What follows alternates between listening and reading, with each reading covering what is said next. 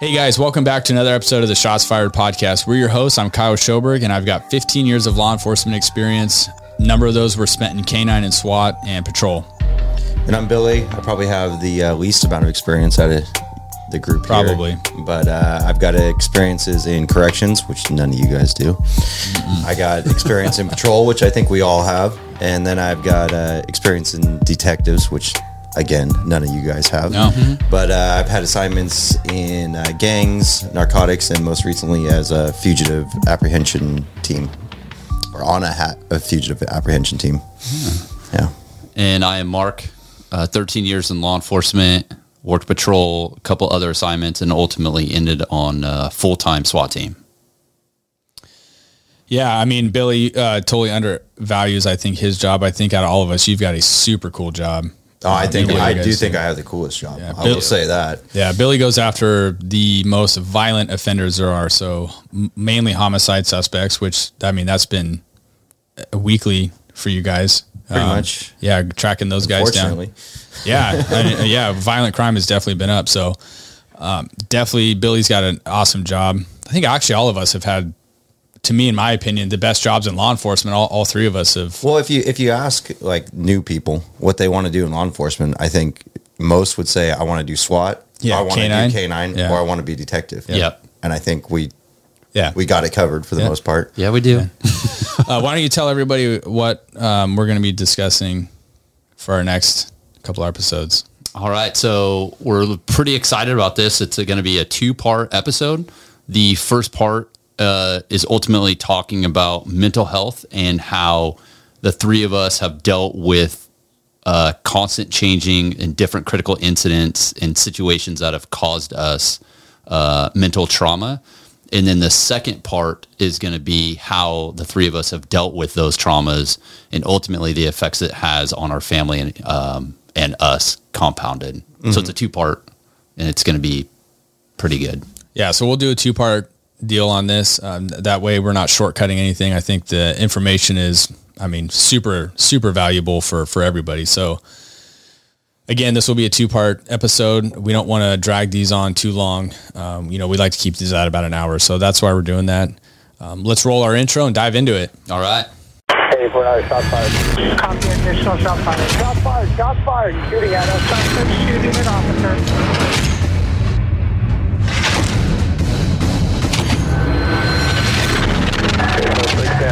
At the base of the stairs. White t-shirt, white male.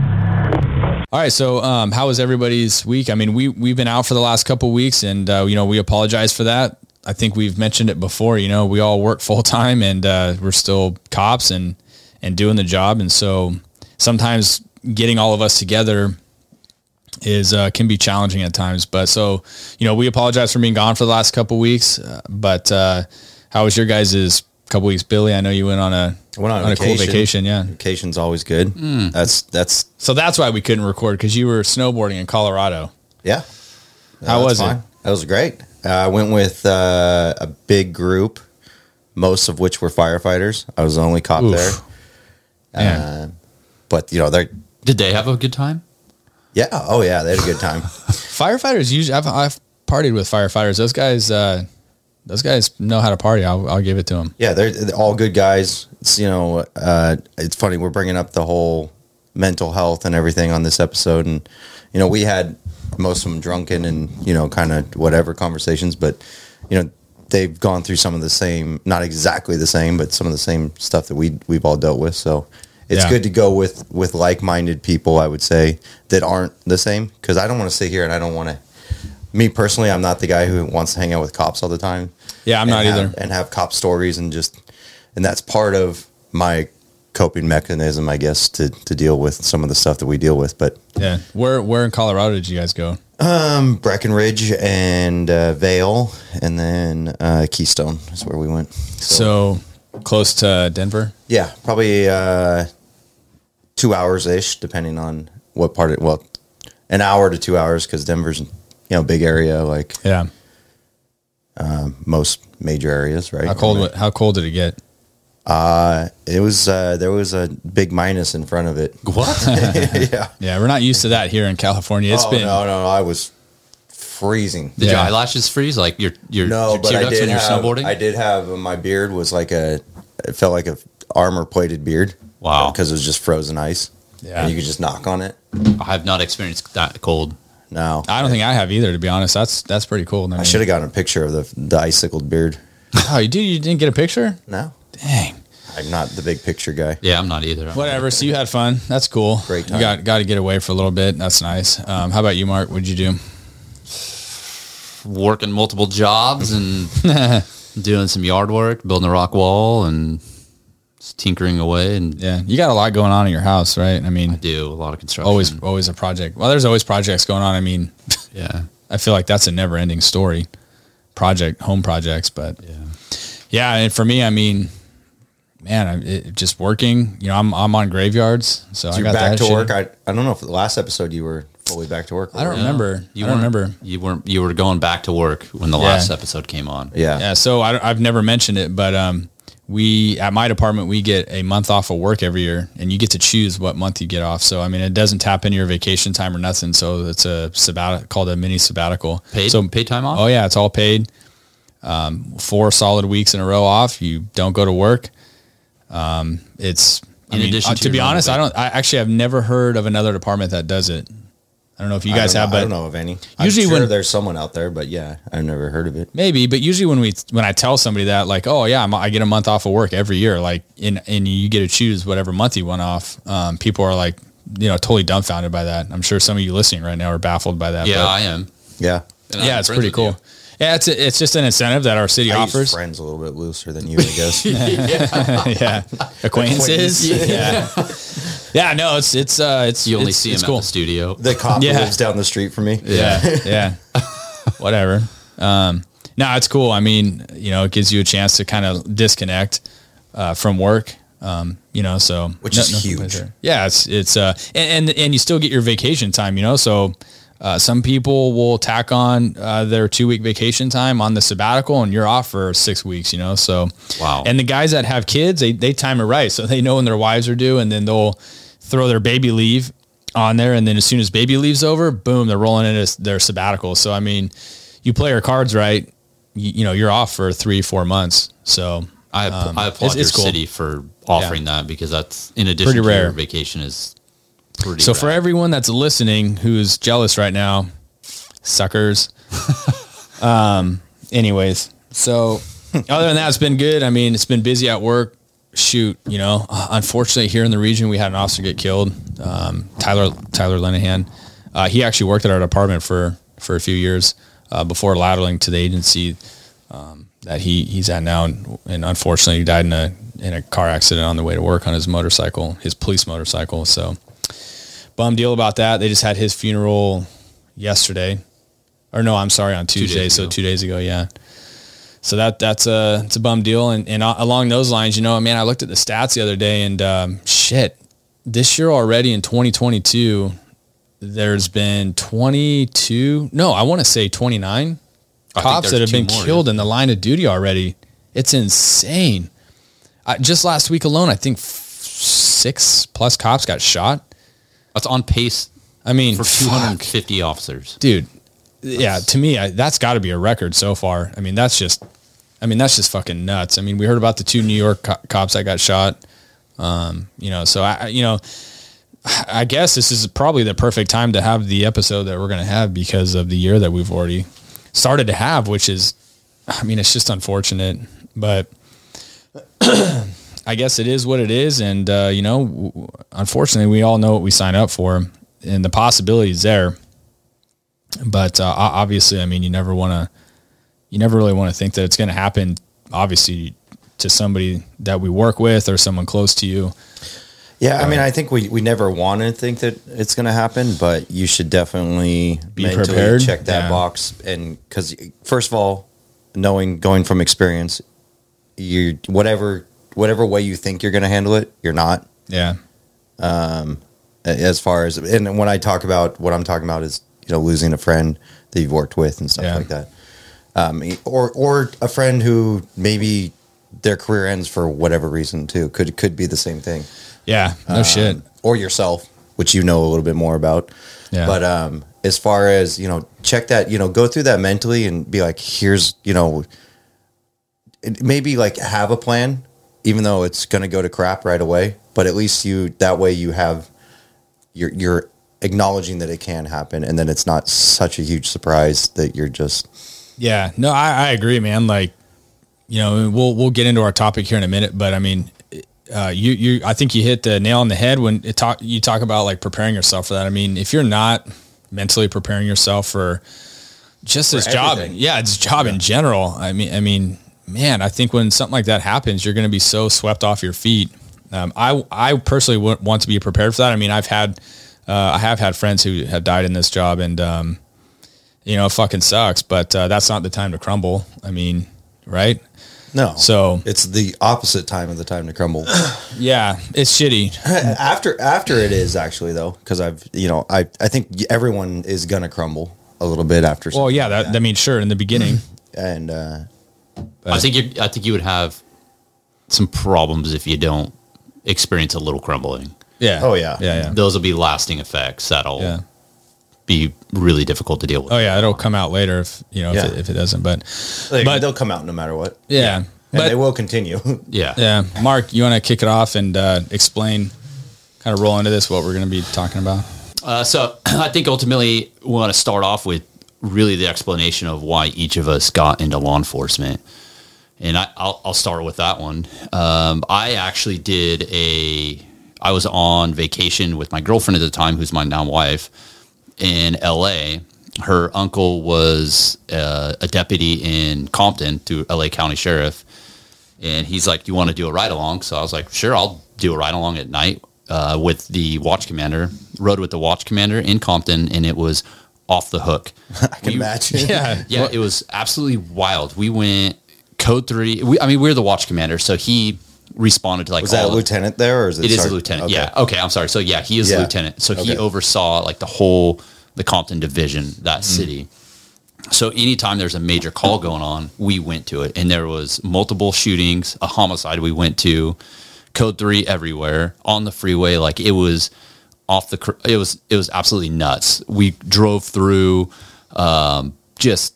I mean, I, I was blown away. Pointed out certain things, like it was the history of the rap videos and all that stuff that you grew up with. Yeah. Like I went through it and it was insane. And then I drove home to back to the house and I was like, I think this is what I want to do. And then I went back and did a ride along with him and he was a detective in the Compton at the time. So we went out and did like different type of follow up, kind of a different perspective. Oh yeah. And I was just like, this is this is rad. Like what we saw, what these guys were doing, the ladies out there working, like it was incredible. I was blown away, just pure adrenaline, heart racing the whole. I mean, I was 22 at the time, just wild. So Yeah. I came back home. What's that? Was that SO or PD? I for- the sheriff's department? Sheriff's department, Yeah, they used to have a PD, and Which then is it- way it- better. Yeah, and then ended up. ended I had to throw that closing in there. But once I was done, I was like, sealed the deal. This is what I want. And then I did a, a ride along in a, a really small local agency with a lady that used to work in LA for LAPD for 20 years, moved up here to retire and rode along with her on a Friday night. And it was really mellow and slow, which was cool because I got to listen to her perspective of like both different areas and why you want to work at busy versus not. Yeah. And that was the, re- I was like, I'm hooked. Like, that is why I want to be a cop. And that's why I became one. It was just the adrenaline, the excitement. Like, it was, that's why I want to be a cop. No. Yeah, I mean, um, I, I'll, I'll, I'll go next. But I mean, uh, you were 12, so yeah, I was. I was. Fuck, man, I was. Uh, sh- I think I was So you nine. saw Paw Patrol and you were like, yeah, yeah, that He was probably seems still cool. wearing a costume. It's the law enforcement, the cop costume. Paw Patrol. how do you, what was what was the kids? how do you even know what Paw Patrol is? I don't know. Like I, Oh my No one God. Paw Patrol. Yes, I saw Paw in Patrol, and. I'm like, I'm like, that's it. I'm like, I'm gonna be him. And then I became a canine because Yeah, I really wanted. Paw yeah, no shit. That's why I went down that road. That's that's funny. No, it wasn't. Uh, it wasn't because actually Why, I, why I did you used become a cop? Well, I, I used to watch. I was actually heavy into Power Rangers, so Ah, I can But, see that. um, yeah. yeah, that's cool. yeah. I was like, a, I used, I was the Black Power Ranger for I never, I've never Halloween. really watched Power Rangers. Yeah, I didn't either. Yeah. I had Well, you're too old. Oh yeah, Mark, you're like 70, dude. you're stupid. Actually, Mark's only 30. You just look 70. we went to the academy together. A career in law enforcement will do this. yeah, we should, you, dude. We should use like the next poster child of like Oh this. my God. You know, like the before and afters of like people that do meth and crank and shit. Like, Faces of law enforcement. yeah, yeah. Oh no, fa- yeah. Faces of meth. That's what that's called. Yeah, well, faces, of law enforcement. That's fucked up. of you totally guys. Let's go back to the fact that you were watching Power Rangers playing Pokemon Go. yes. Okay. So The day before you went to the academy. yeah, yeah, Probably I was young. Academy. I was young, but it's funny you talk about like the doing a ride along adrenaline rush. Um, I mean, obviously that's that wasn't my experience uh, of why I wanted to go into law enforcement because you you guys know where I grew up, very small town up by Tahoe here in California. Um, not not a lot going on, um, and my uncle uh, was a sergeant there, and so. Um, and he was a detective and, and, and he was on their SWAT team. So my perspective of it growing up, you know, he was, I was very close to him and, you know, I didn't get to see all that kind of shit because that just wasn't going on where I, where I lived. But, um, I, I think you see that on TV and, you know, you got to kind of live that before getting in the job. And I, and I think most of us would probably agree that, like, I think we think that's the job, like, like just ho- like fun, um, adrenaline rush, getting into cool shit, and you you definitely don't think about like the side effects of the job, like the shitty hours, all the re- paperwork, report writing, you know, all the the negative things that that come along with it. And so for me, I was uh, I was wanting to be a paramedic actually, and so poss- maybe wanting to get into firefighting, and so I was kind of doing um, an internship on an ambulance and, and doing all that, and I was like, shit, I think I was, yeah I was a senior in high school. And uh, after running some calls and just dealing with sick people all day, and you know, I was just like, yeah, fuck this. I'm like, I I, I don't want to do this for a living. Uh, it's not for me. So I did a couple ride-alongs with my uncle, and you know, just even doing a traffic stop, I thought that I thought it was like the coolest thing ever. Um, just driving around in a cop car, I it, uh, like I don't know, I felt like was, I was hooked. I was like, dude, this is what I want to do. Just being in the car, you know, with the computer and everything, and I thought it was super cool. And so I did Well, my at 12 years old, uh, being in a cop yeah, car well, I was, is dude, I was 17. Give me a break. I was 17, maybe 18. In 17, I think I did some ride-alongs in the back seat of a car. Yeah, you probably did. My nephew, he's six, loves patrol cars. So- Listen, guys, is this my story? No. yeah, tell us. Um, Uh, so, anyways, I was like, man, this is kind of what I, what I want to do, and so you know, I did the ride-alongs, and then I did my senior project on becoming a police officer. So, I actually had no intentions of becoming a cop so soon. I wanted to go to college, do all that, and then apply. But it just kind of worked out. I was starting my first, I think maybe first or second year of college, just a community college, and you know, I'm like 19 at the time and a spot opens up at the agency uh, where I was living up there in Grass Valley, and um, I thought, well, I'll throw my name in the hat. You know, I mean, back then, agencies would sponsor you to go to the academy, so they're paying for you to go, paying you while you're in it, and uh, I wanted to throw my name in the hat just to kind of get the experience of testing. You know, it just worked out. Uh, I, ended up getting picked up. They hired me and uh, I think we've talked about this on a prior episode, but uh, yeah, it was, it was Chiefs. I remember he sat me down and he's like, I generally don't hire someone. I I had to have been like 19 and a half. I- I, I know I wasn't 21. That's, that's for sure. no, because I, re- I remember you graduated the academy and you're 20. Yeah. I was not even 21 yet. Yeah. So he, he sits me down basically and he's like, Who the fuck says that's okay? yeah, dude, I know, So right? You can, like, you can give a DUI to somebody, but I wasn't but 21. couldn't drink. Yeah, absolutely, dude. I, yeah, I'll get into it in a second. But like, he he was like, hey, um, I, man, I got to give it to him. You know, like, fuck, I, I wouldn't be sitting here r- like right now with you guys if if he didn't give me that opportunity. And Right. he told me he's like, you fuck up one time, like you're out. And so um, I told I said yes, sir. Like I will I will not let you down. I promise um, because I knew the opportunity that I was getting. So long as the short is go to the academy. I was getting paid fourteen dollars an hour while in the academy. What? Yeah. So I mean, but I, I I didn't care. Like I was fucking pumped, you know. And so You got paid? Yeah. I think I was making $29 an hour in the academy. oh yeah, we, Really? Well, dude, I came from a small little agency, so uh, uh, that's what they were paying their recruits at the time. O- Obviously now I, I know it's much higher than that, but back then, 2006, yeah, it was 2006. Um, that's what I was getting paid, 14 bucks an hour. You know, I'm fucking 19 years old. Maybe I just turned 20 when the academy started.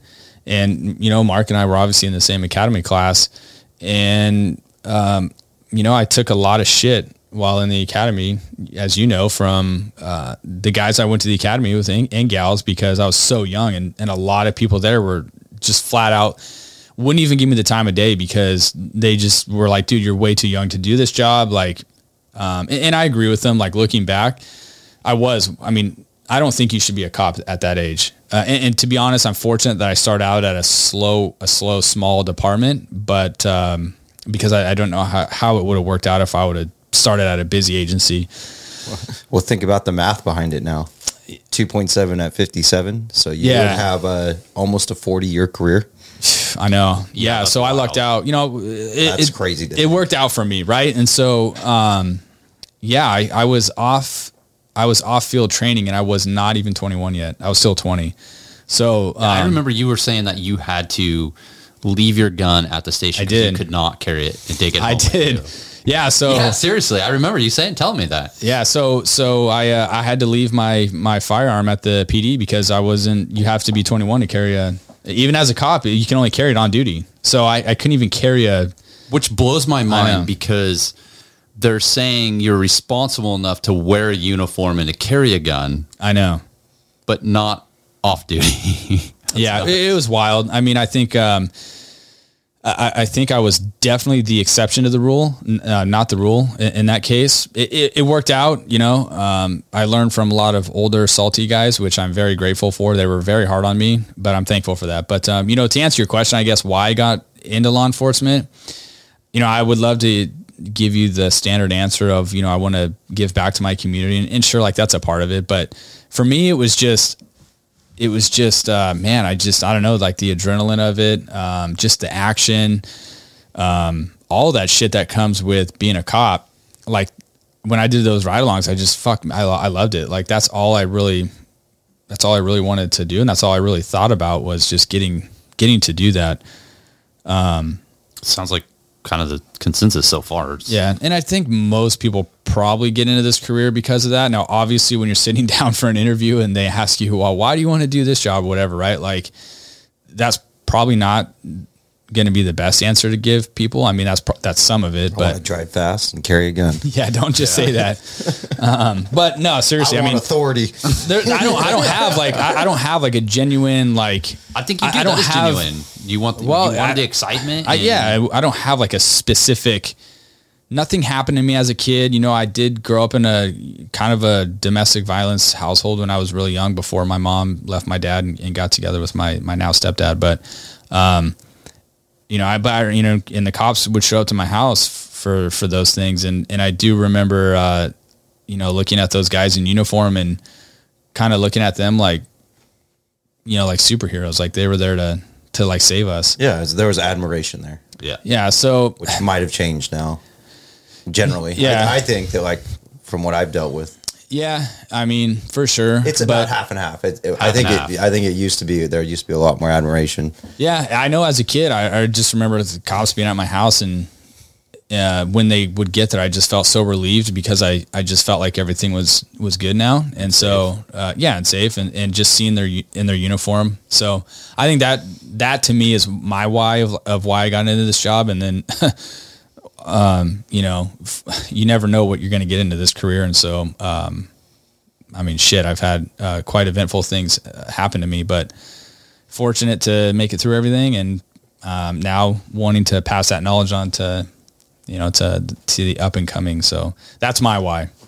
Yeah, I think that's a good one. Both good. Mine's completely different. I would say. You know, Billy's was construction, drinking beer. He's like, I got to do something with my Like, life. kind of. I mean, uh, in a way. So I, I grew up in a complete law enforcement family. You know, my dad, my entire life right. was a cop. My grandpa was a cop, and then ended up teaching criminal justice. My great grandpa was not. My great great grandpa was a cop. So it's kind of the family business, I would say. Yeah, um, But growing up, you know, my dad wa- went went through the ranks and everything, and ended up, um, you know, being pretty far up in, in an agency. But uh, you know, I, I dealt with him at different levels growing up, uh, as far as uh, career or ranking. That's, Ranks, what, yeah. that's the word I'm looking for. But uh, you know, so he, he dealt with his own traumas just like everything. Yeah. And it and this is we're talking 80s and 90s. So I think resources were a lot less back then. Oh, dude. If any, You know, I don't. I don't think know, there was like, any. I don't even know. Like there was no such thing as PTSD for Yeah. officers. No, and I- stuff back no, then. no, there wasn't. Not even in the military. Yeah. Yeah, that wasn't a thing. So uh, growing up, my mom and bless her soul said, "You can be anything you want to be. Don't be a cop." is No what she shit. told me. Growing Wow. up, she told me that multiple times. And first of all, my mom is probably the most supportive person of what I do now. And but she had her reasoning reasonings for saying that. And Was that because your of your dad and issues maybe that were going on behind closed it- doors? Or No, th- there was no. I don't think there was any issues as far as relationship and family. Yeah. I think. Well, I would. Say, I'd say yes. There's definitely issues between relationship and family. Um, and any cop that says that they don't bring their work home and don't have relationship and family issues, Yeah. I think um, to a certain extent, it, it's it's a it's it happens. Yeah, yeah. It's No- how no you deal with it and how everything happens. Um, my mom and my dad dealt with it great, and but it it puts strains on things. I, I'm you know Christmases. There's plenty of Christmases. Christmases. yeah, Christ- it's- Christmases. Yeah, I think it's Christmases. Christmases. That uh, it seems weird, right? A little bit. That uh, my dad wasn't there. yeah. Uh, I remember going on family trips that my dad didn't make it to, and it was just because back and and back then the pay was a lot different too. We are we are pretty well compensated for what Yeah. we do. Yeah. I recall my dad working, you know, his job in law enforcement, then uh, off duty security job here, another off duty security job here. You know, just to to provide for the family kind of deal. yeah. Um.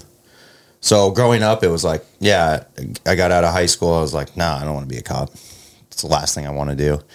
And uh, wanted to be a firefighter, I think. Did a little bit of that. Didn't really work out. So got into construction. And then um, I started working a lot out of town, is what it was in construction. And I started thinking to myself, like, man, how could being a cop be worse than this family wise? You know, I was out of town five, six days a week. And I didn't have a wife or kids or anything, Yeah. but still, I, I, the future was always in my head. So I, uh, I said, ah, maybe it's something I want to do. And I started thinking about it and talking about it. And I had plenty of resources. My, you know, my dad's friends, you know, I call them uncles and stuff. Yeah. We're all cops too. So uh, I, I knew what I was getting into. And then about the time, a little bit before I got into the academy, and this is about the time I started thinking about it, I had a friend who was deployed in Afghanistan and he didn't come back. And I started thinking, I'm like, man, you know, like this guy goes over there, fights for the country, did everything, and, you know, heroic in my mind.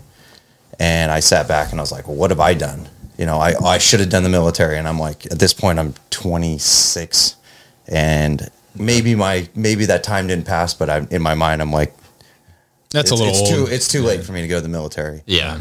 So I was like, I had this need to to serve in a way, and I already had the thought of law enforcement. So I started talking to my dad and, and other people about it, and talked to my mom. My mom was was big, a big decision maker in it. Like, hey, mom, and I started telling her my thoughts, and she, you know, I think I swayed her, and she was like, yeah, you should do it. So ultimately, she was part of the reason why I did it. She was part of the reason why I didn't do it younger, but then part of the reason why I did do it older. And uh, so I had that that want to serve my community, and I figured, hell, I'll, I'll give this this cop thing a try. yeah, yeah. Here you are. Yeah. Yeah. And, you know, paid my way through academy, had to quit my work. I remember saving up money, selling my truck so that I could go to the academy. And, and, you know, I felt then, like right then, I felt the sacrifice. And it felt great, actually. As hard as it was, you know, you're sitting there, you're like, yeah, your friends are going out to the bar or, you know, having Yeah. a good time. And you're like, first of all, I shouldn't. And second of all, I can't. I can't afford to. yeah.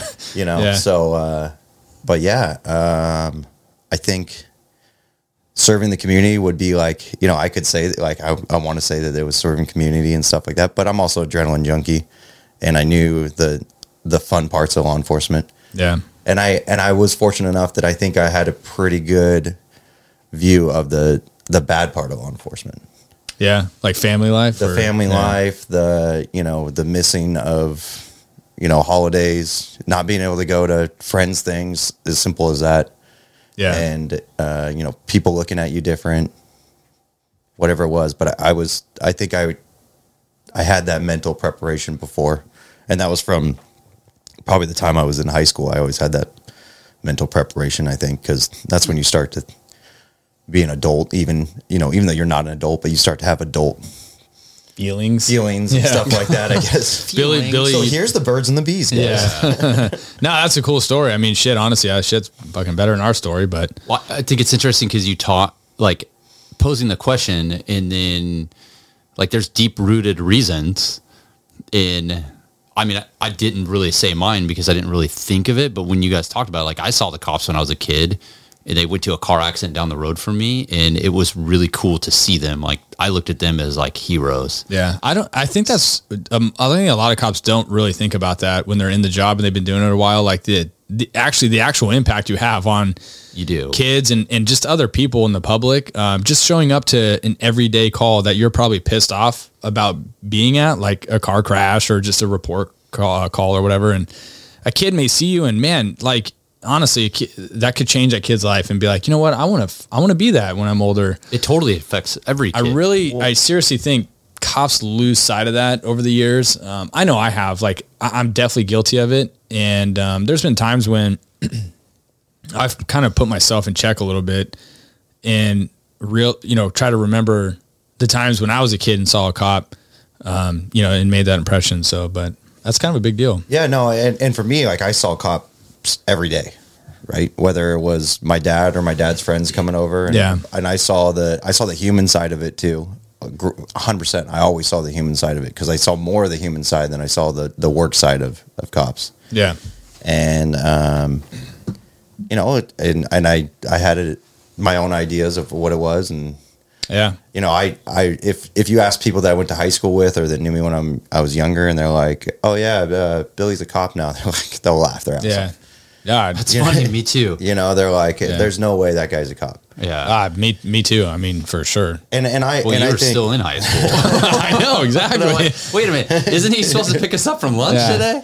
yeah. Yeah. Well, no, and I think I think that you, like, uh, like you you didn't even get to experience a lot of things No, I didn't. I as didn't. far as as far as with law enforcement. no, you're and I- right. and I think that you you look at your some of and and it's not necessarily an age thing. I think it is because of age with you. Yeah. But you have these these people in law enforcement, these cops in law enforcement that, you know, maybe got out of high school, went to college for four years, and you know maybe they went to a party or something like that, or maybe they were the people who are like, no, I'm not. I'm I'm going to be a cop. I'm on the straight yeah. straight level all the time, and they never they never could see the they never ran from a cop. They never Yeah. got fucking terrified when there was a cop behind them kind Yeah, of deal, and they can't they can't understand, or they maybe they can, but it's harder for them to understand that emotion that people get when they see a cop. Yeah, I think cops like that are more black and white when it comes to their job. And um, you know, for me, you're like you're definitely right. I missed out on all that shit, but I think I became a better cop when I started experiencing more life experience, like you know, divorce, kids, um, all that shit. You know, like totally changed my perspective of being a cop. Um, that's really I kind of feel like I don't know the, the life experience prior to the job. I think is a huge deal in this job. you can't train life experience. no, you can't exactly. And, so um, I think that in law enforcement we do a good job of training, and we train Yeah. a lot of things. And there's just there's no training for life experience, so that's that's a disconnect that you'll you'll never get with the 19 year old. You're you're one thousand percent right. Well, I shouldn't say never. That 19 year old won't have it. Maybe they'll develop it, like like you have to a certain extent. yeah, you go through those stuff through life. I mean, But life, I don't think you ever really were at a point in your in your life where you were terrified because there was a cop behind you. no, Like, I mean, not really. I don't know about you. Like uh, for me, like there's plenty of times where I was like, "Fuck, I'm getting a ticket. I can't afford this." I always ran. Or yeah, just kidding. or I mean, I mean, honestly, I'm I'm at a party when I'm underage drinking and the cops show up, Yeah. and and for me it was a little bit different too because, granted, I probably wasn't the one who's going to go to jail, but 99% of the time nobody was going to jail and nobody Yeah. was getting in Oh, any yeah. trouble. I know. But 100% of the time, my dad was getting a phone call. Yeah. Yeah. 100 like they could drive by and see everyone knew my car kind of deal in the in the town I grew up Yeah. because of that and they could be like, "Oh, hey, hey Bill, your your kid was over here." See, Yeah. that's the difference is you never experienced it. Well- you didn't want to get pulled over because your dad would hear about it. Right.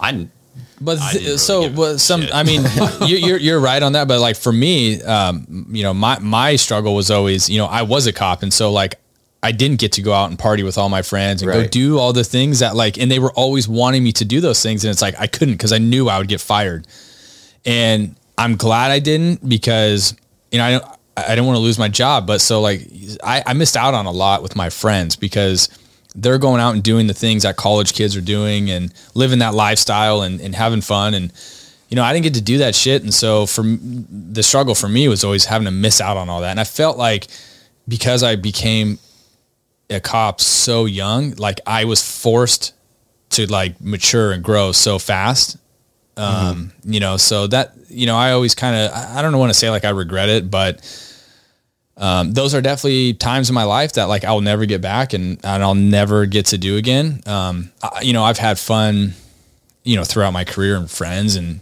and, and doing all the, that stuff, but living that lifestyle, like I missed out on that. So And and I think that the most important tool that I have in in my tool bag or whatever um, was my time in construction.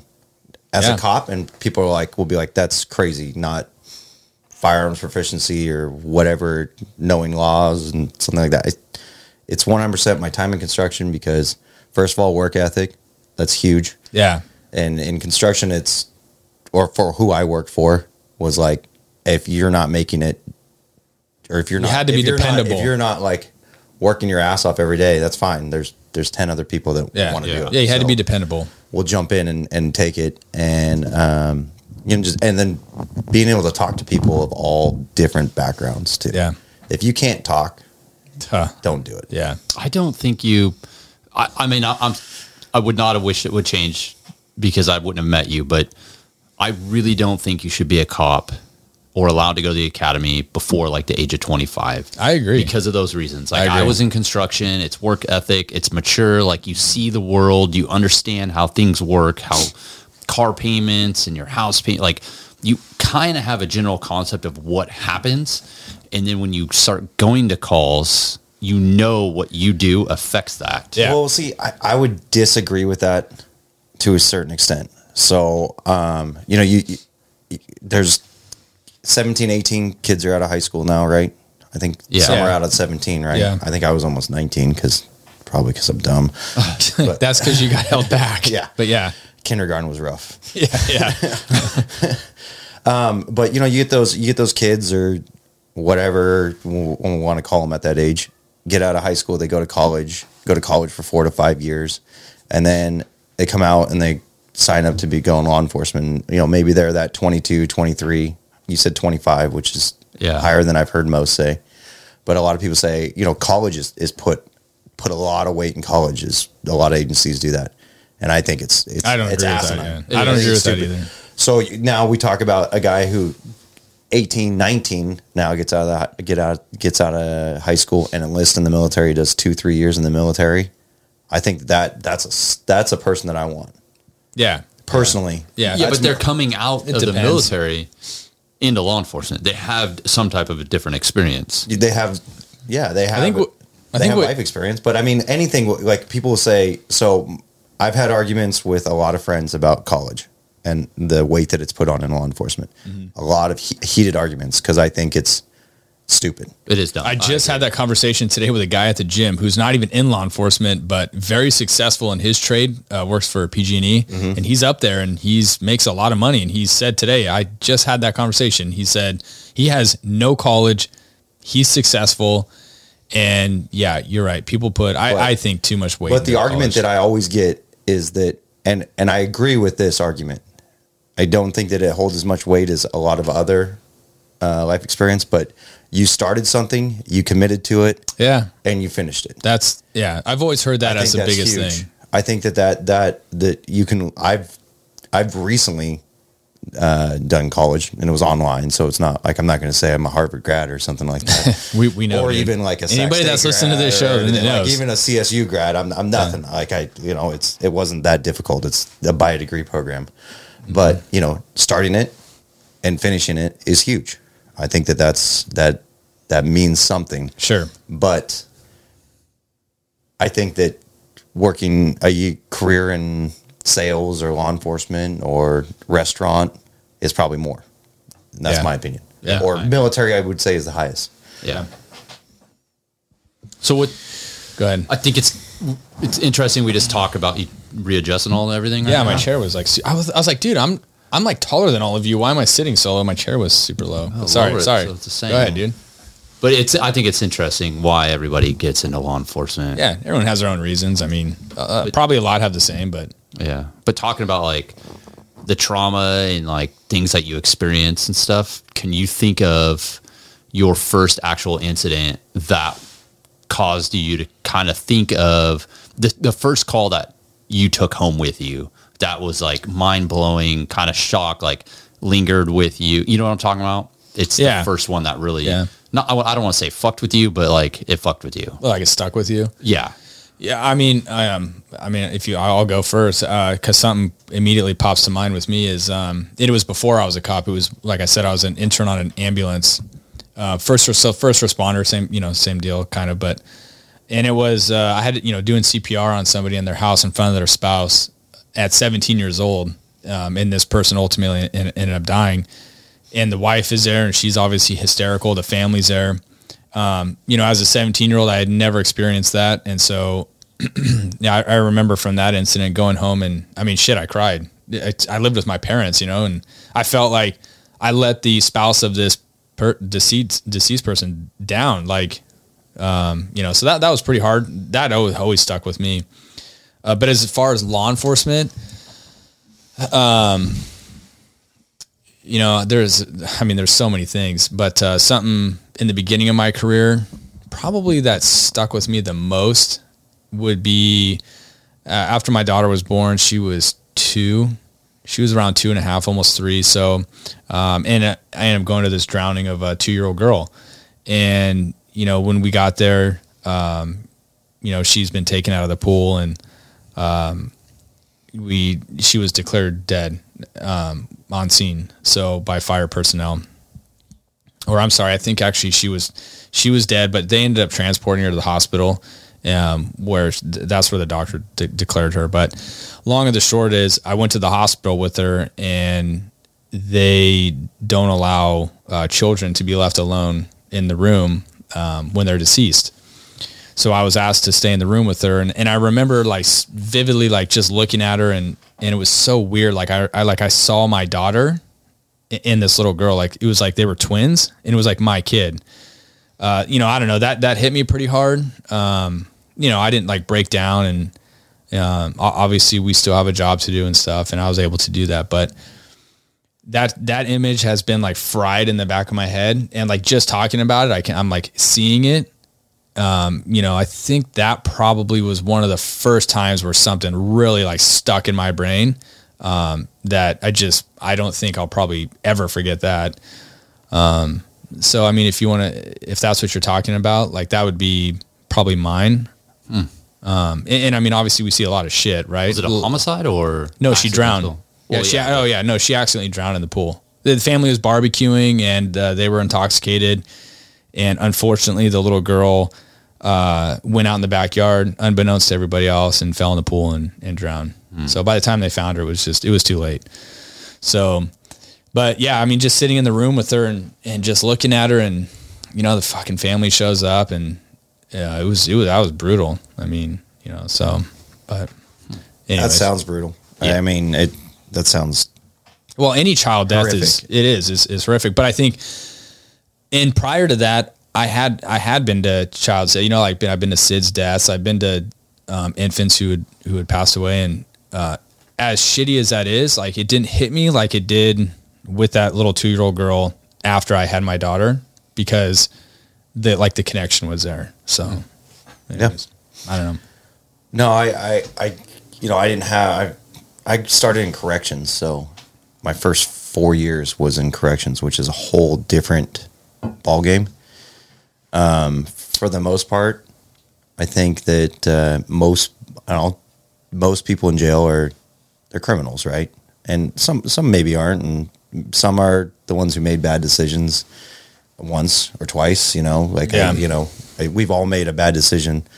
You know, theirs maybe was more ultimate just because of the consequences of it. Um, so tr- like I mean, first trauma wise though, I I don't know. Like I think it was cumulative seeing just how how some people you know you, you have your frequent flyers and stuff like that and Yeah. and that gets to you a little bit um, how maybe you know like I, I can't think of one instance but someone who is driving drunk probably for the most part a good person and gets in an accident and kills somebody Yeah. you know that's that's traumatic to even think about it and it's not the going home and crying like like you're talking which i'm not dogging on you. You old pussy. No. Off, off camera, you will, dude. no no i mean um but i think i remember in the jail uh another inmate beating the living crap out of a, another inmate and ended up killing him. And you know going and having to go in there and you know again doing cpr and you know dealing with dealing with death and Yeah. and stuff like that. But uh I, that stuff never really hit me um going to patrol i don't have kids so i would always jump on the kids calls for the most part because That's a smart move, actually. because I worked with most of the people I worked with had kids, and Yeah. I knew, hey, look, I, can take this this one maybe a little bit easier than you. Mm-hmm. I'm not going to see like I've heard that you're not the only one who's had that story where like I saw my kid there. Yeah. you know, my my dad has told me stories like that about growing up. So I understood that. For me, it was it was animals. Like uh, I do vividly remember somebody who um, I don't know how. I, I know the end result was uh, he burned a dog to death, like threw it in a pit. Jeez. And for me, that was you know that that hit me hard because I I have dogs. I guess. Yeah, that's And fucked I'm up. A, I'm a big dog person, and yeah, I and I saw after that I talked to my partners. and I was like, hey. I'll take the, the kid ones. You take the dog. You take the, the, the dog ones. I'm not gonna. I'm not. I don't handle those well Yeah. No, I mean, and it was it, it's good to have those those conversations with people that you work with because yeah. yeah maybe maybe someone that okay a kid's death bothers everyone Yeah, for sure. Yeah. it should but it bothers them less Yeah, I, I will agree with you. And like I just said, like I had been to child deaths before and baby deaths, and it, yeah, they bother you, but nothing like that two year old drowning and seeing my own kid in her. I mean, that, like I, I just, I mean, I can't describe it to you. Anybody that's probably been in my shoes knows what I'm talking about, but um, that that just gets like fried in your brain, and like I know I'll never, never get rid of that. Um, but yeah, so I mean that that was tough. yeah My, mine was a drowning baby too. It was Really? right when I first got off training, and it was I think it was in January of 2008. So I mean, I look back like this kid would have been like 14 years old now, mm.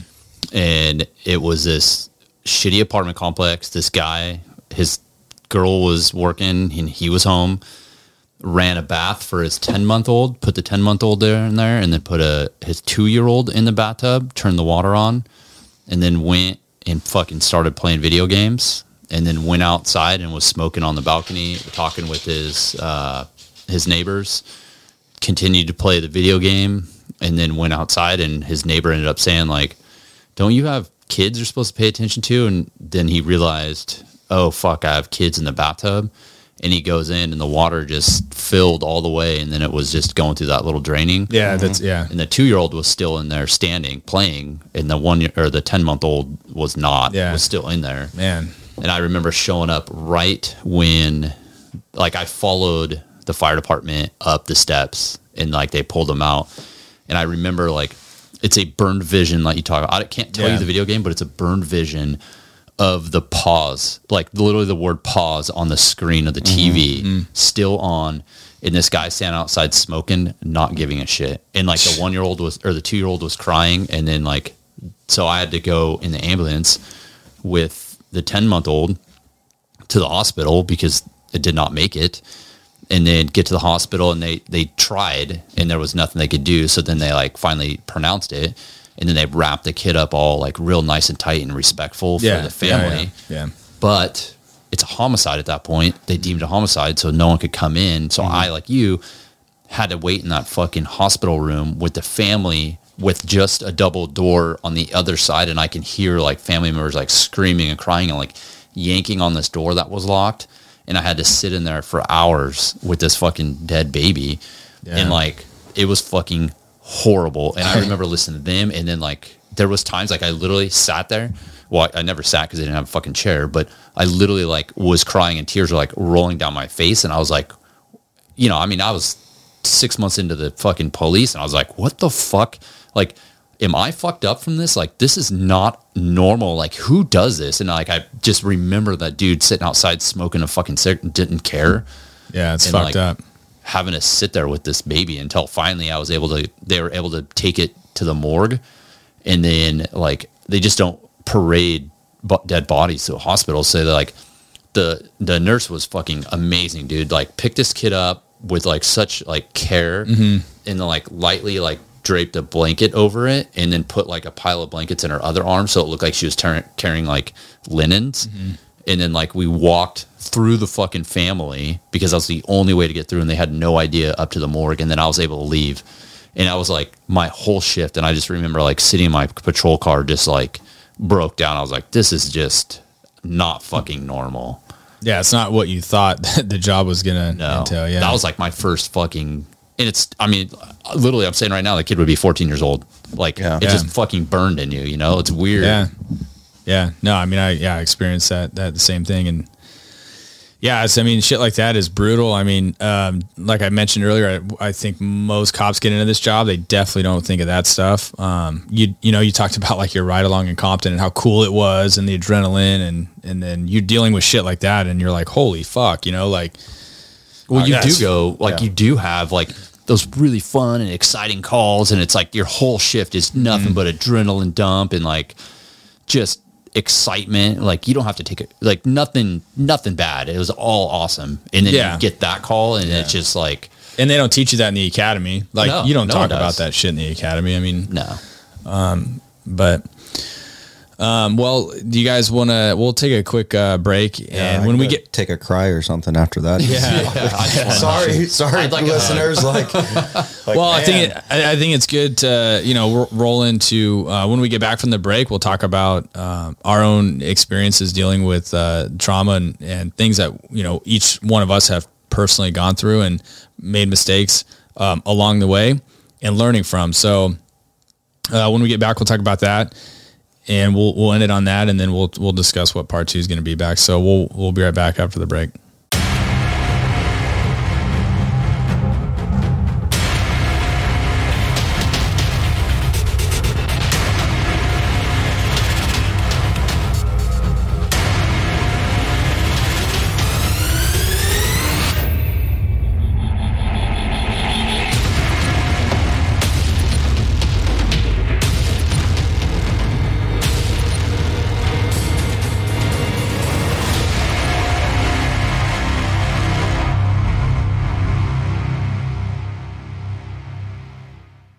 All right, we took a little break there. I think uh, most of us had to use the restroom probably because I don't know if you know that this is not water in these. It iced tea?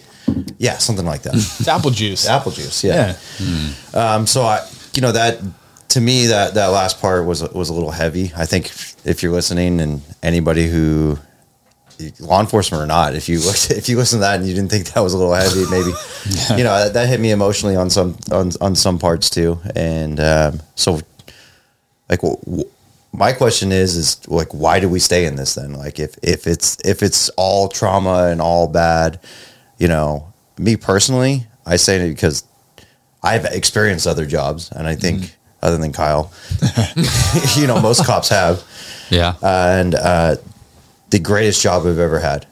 The uh, the highs are far outweigh the lows. Yeah. yeah. Far far outweigh the lows.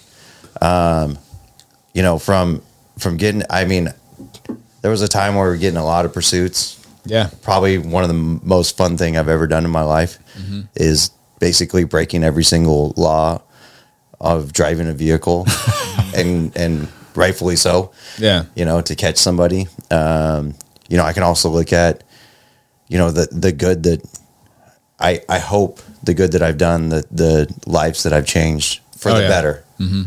And I, I think that's why I think that's why I stay in it. But for for the most part, I, I love chasing people. Yeah. You know, it's just it's just fun. I mean, that is your job. It is my It it is is. my job, but I love. I mean, like, like I'm sitting there. Sometimes I'm like, I hope this guy runs. You know, like, Yeah. Like you just Yeah. sit there and you're like, I hope this guy runs. Yeah. Yeah. And you know, you, you do all the, the work in the, the front end, and you're you doing reports on patrol and everything, and you're rolling by, and you're like, that's a good car. I'm going to stop that car, and you're like, as soon as you light it up, you're like, Go, go, go, come go. on, come on, come on, Yeah. come Yeah. on. Yeah. So I mean, that's that's basically why I stay in it. Yeah. It's That's it's valid. Fucking awesome.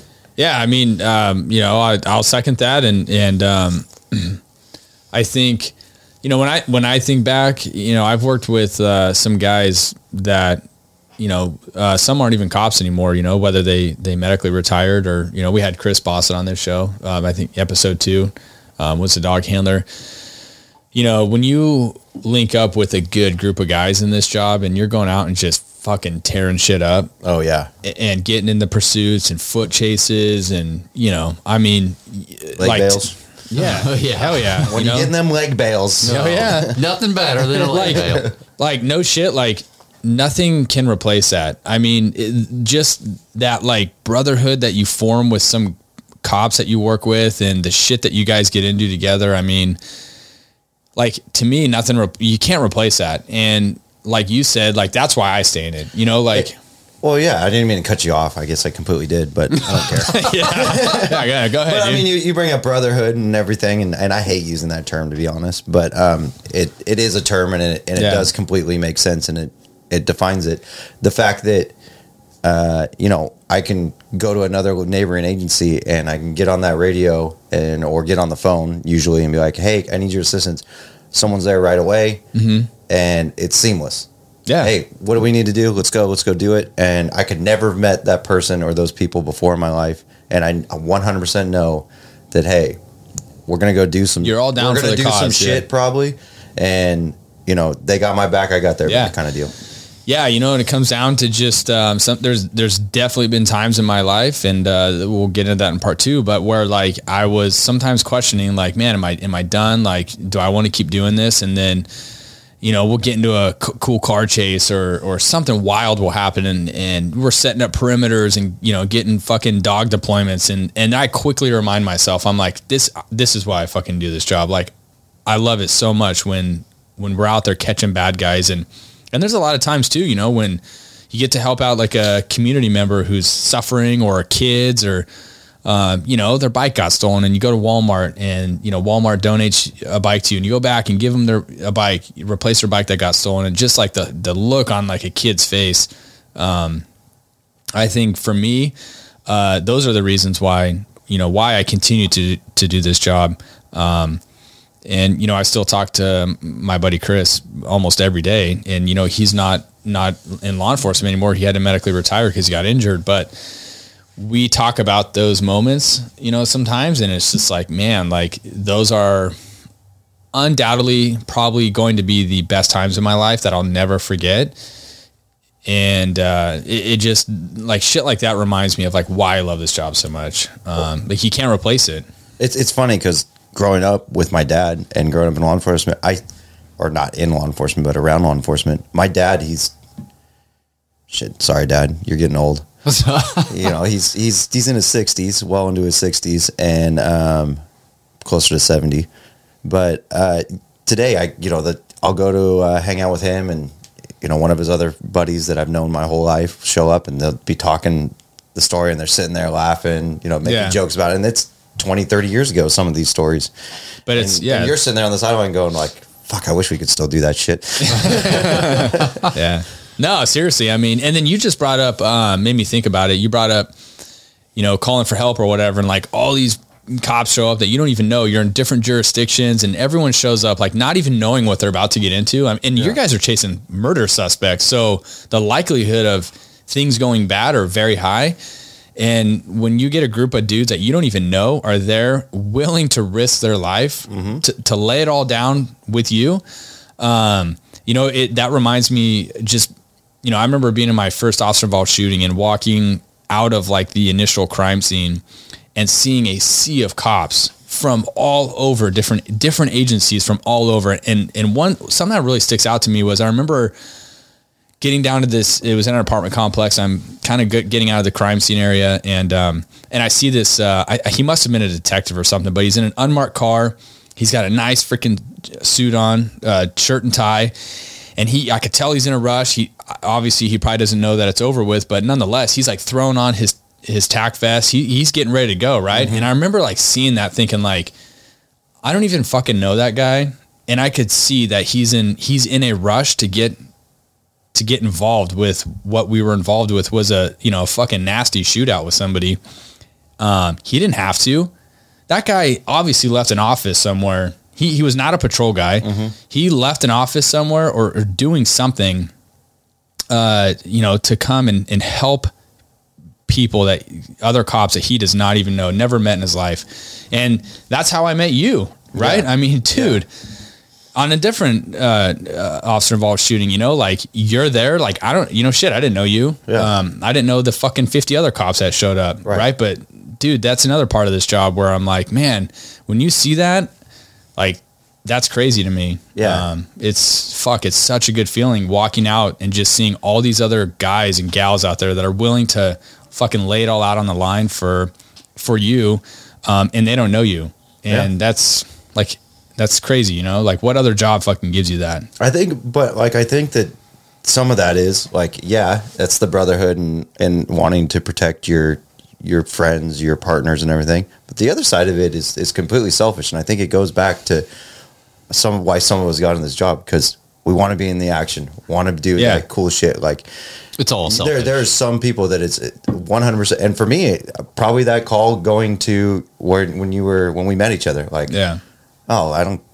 I mean, like I, I would have cared if a lot more if you would have been injured.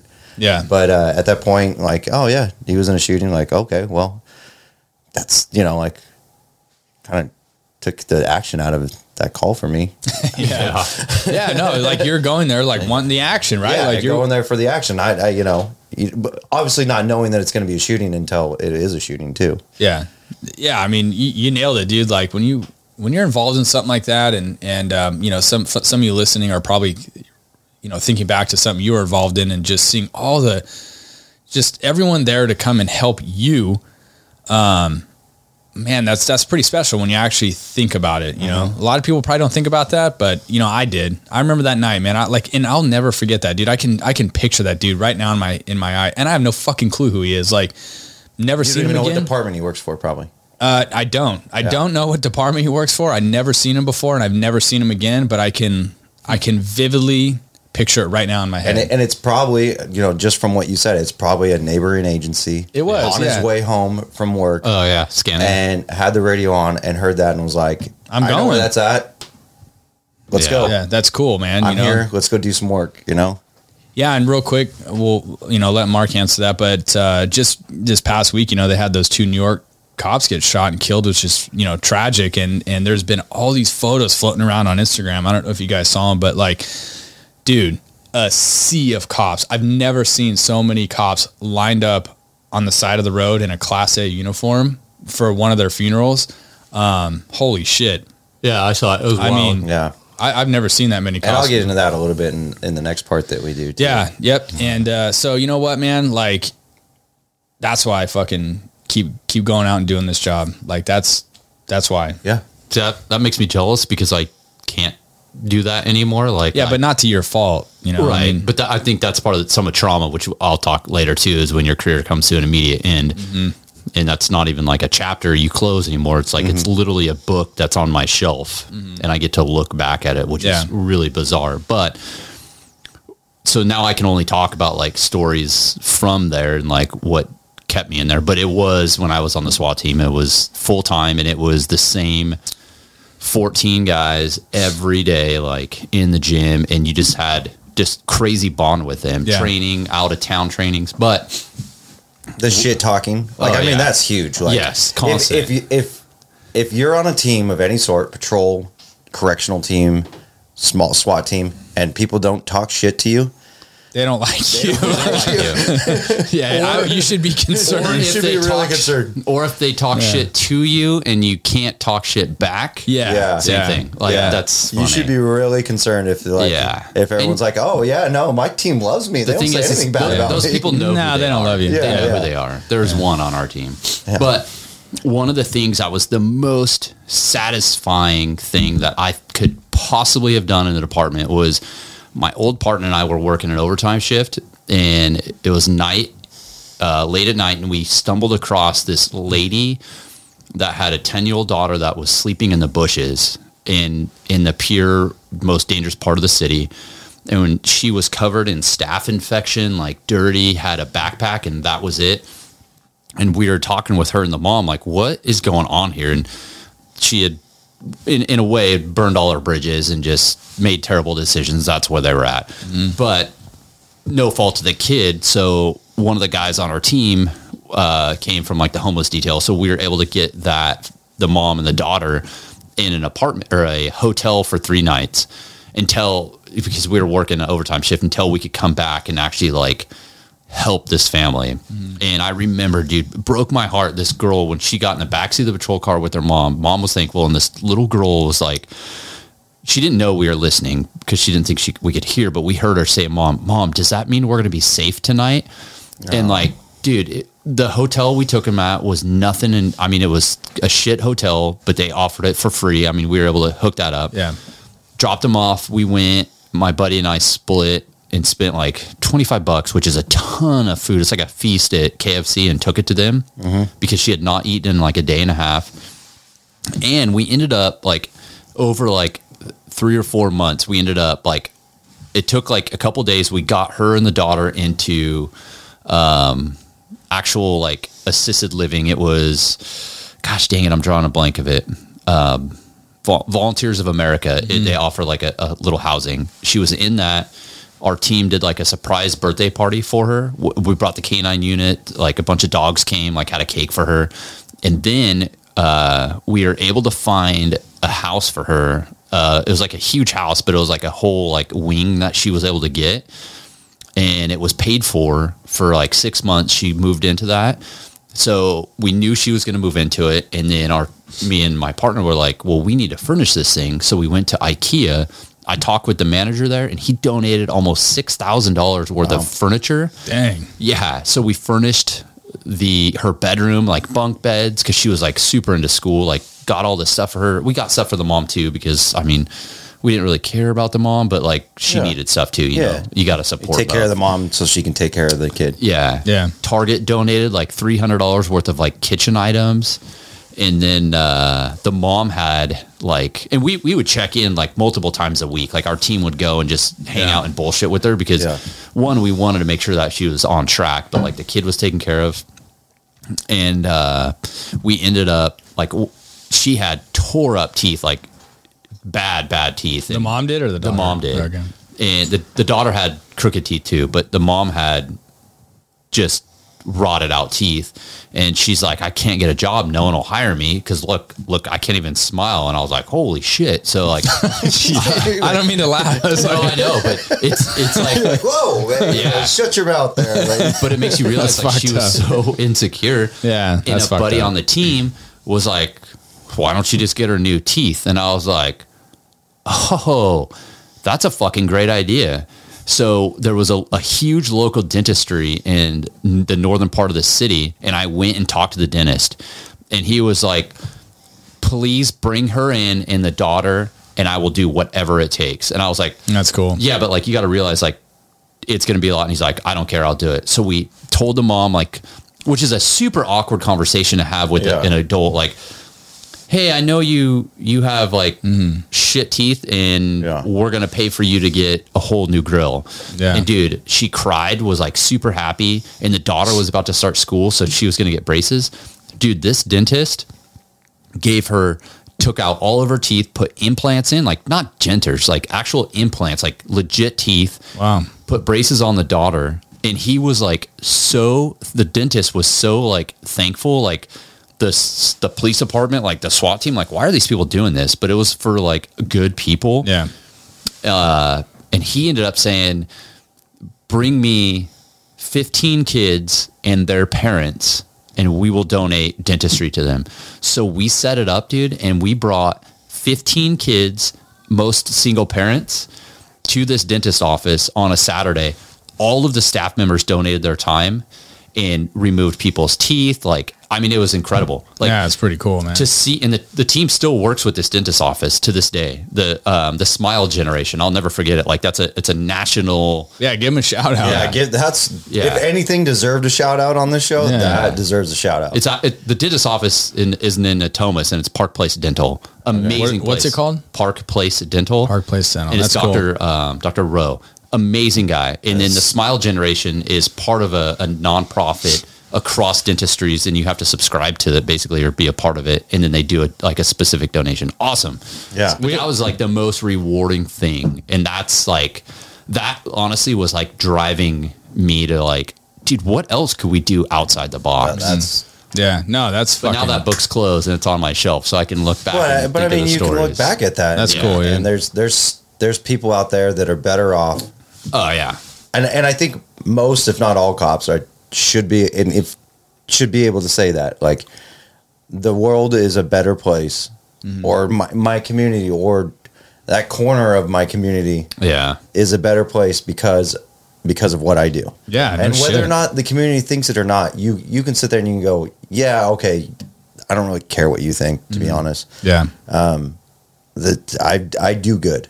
yeah yeah, no, no doubt, man. I mean, Maybe not as good as you did, because like I would be like, But it that was took a if team it was effort. a do good competition competition, I'd be like, fuck Mark. Yeah, We actually- Mark beat Mark won. Yeah, we actually yeah, got that's cool. recognized by like the Sacramento. Yeah, we get it, you're great, like- Yeah, you know, I mean, I could just.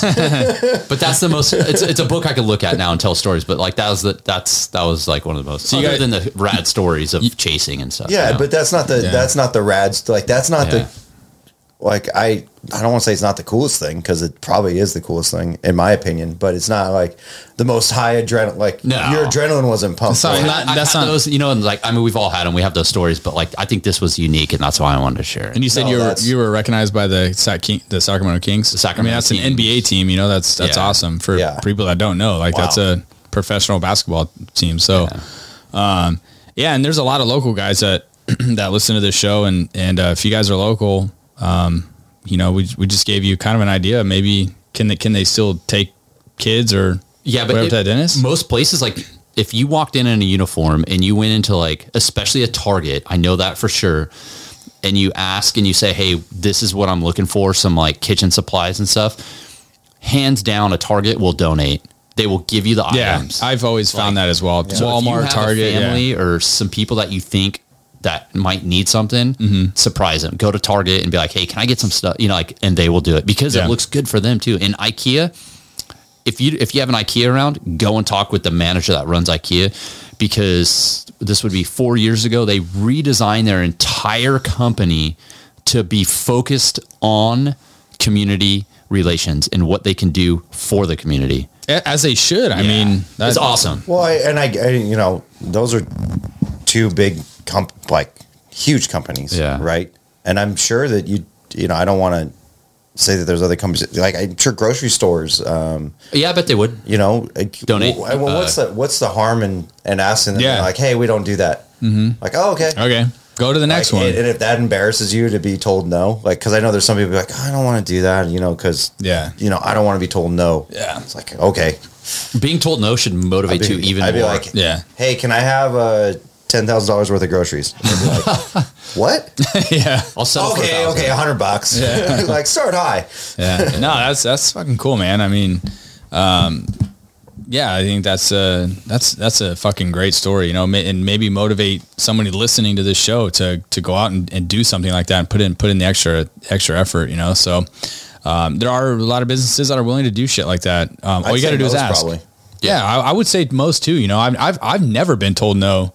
Um, you know, going into a, a big box store and asking for something. Like I've never been told no. So, See, I work graveyards for most of my career, so well, so do I. You're right. But so like I wasn't going. IKEA has never been open since.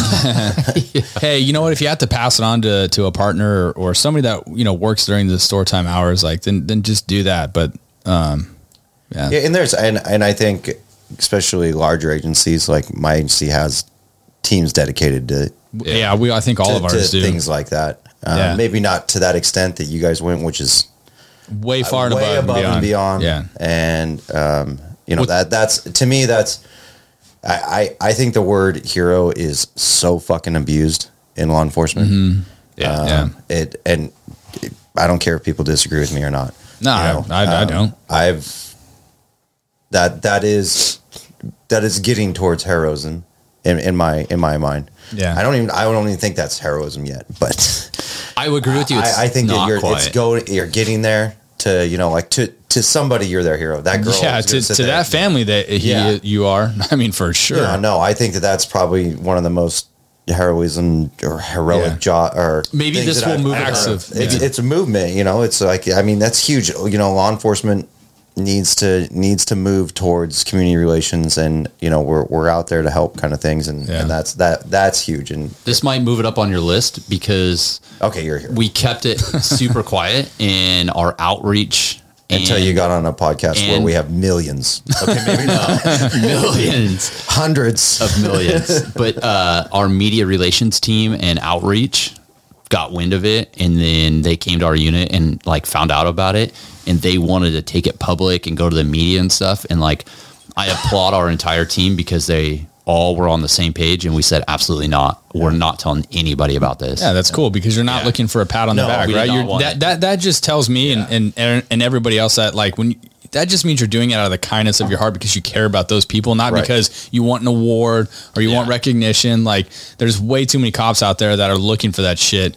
And um, that that's just a whole nother topic, but I think that's awesome. Um, I think that's rad that your team, you know, did that. You definitely didn't have to. So, um, let's wrap up tonight's uh, the part one and again we're going to get into part two uh, which is going to discuss you know kind of our pitfalls our stories of where i don't want to say hit rock bottom but um, maybe rock bottom for us in our career and some mistakes that we made along the way and and um, you know maybe to to help you guys out so you don't end up where where we ended up you know like i ended up on the brink of quitting my job and and out for six months um, and so we're going to talk about that and we're gonna be. I, you know we're gonna be honest and candid about Yeah. it too You Yeah. know, I, I mean at least i am Yeah, I And, will be uh, too.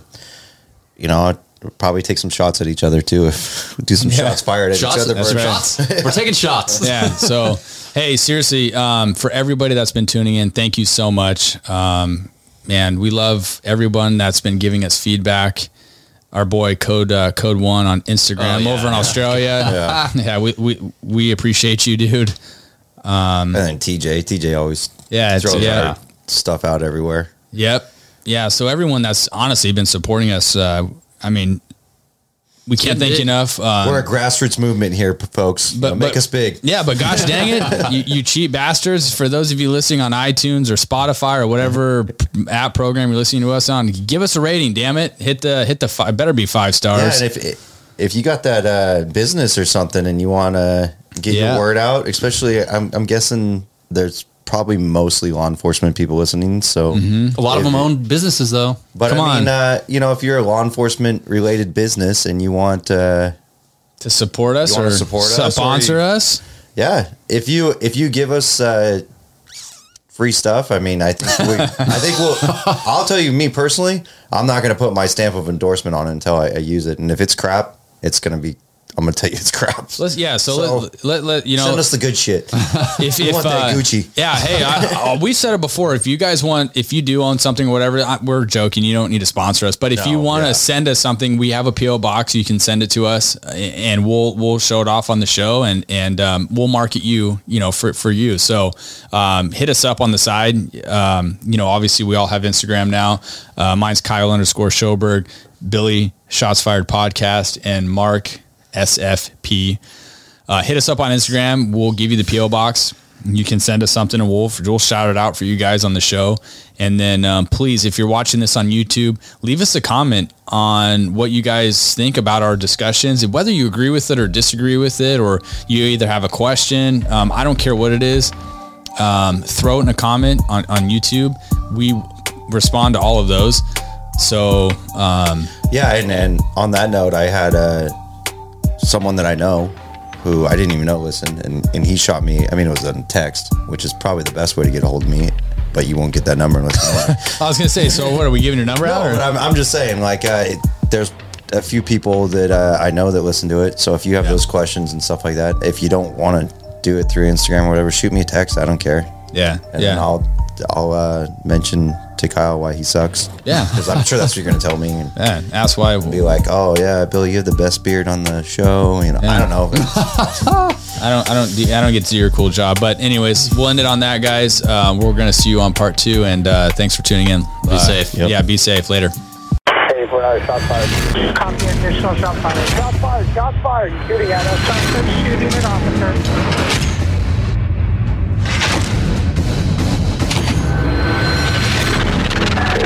down is at the base of the stairs, white t-shirt, white male.